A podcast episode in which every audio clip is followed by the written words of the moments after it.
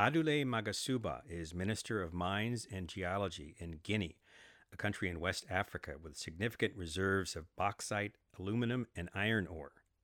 Minister Magassouba spoke with Namrata Tapar of IFC about his efforts to build a sustainable mining industry in a way that engages and benefits as many people as possible. Guinea is very rich in mineral resources. What are some of the challenges you see in terms of we need to be more sustainable in the way we do the mining business. Uh, there are communities involved, so the stakeholders are many.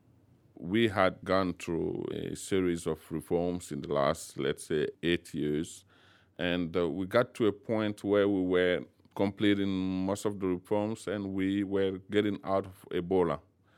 So we are getting an important amount of direct investment in mining sector now the biggest challenge for us was to accelerate how to make the businesses sustainable in these regions where you have a lot of poverty. So, given that mining cannot absorb all the unemployment, we need to be creative, make sure that we limit environmental impact.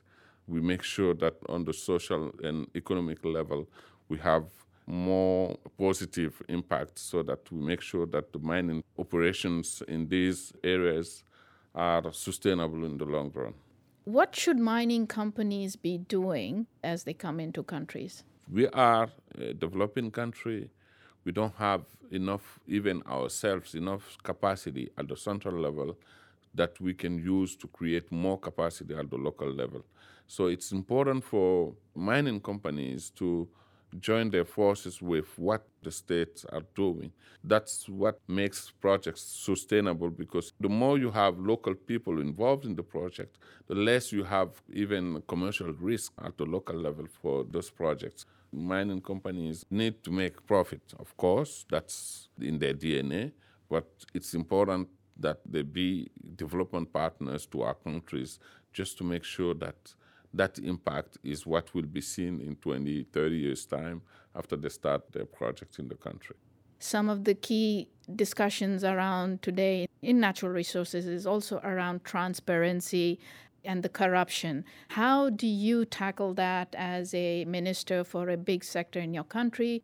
It's a very exposed sector to go to corruption. And what we did from the beginning, the first people who did some uh, misconduct, we directly made sanctions and we made them public. That was, um, I think, very important for me when I was just appointed because it showed people this is a different way of doing things.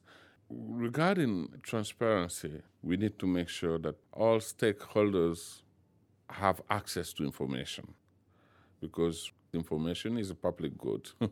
it helps because provide information to all stakeholders, you create more accountability.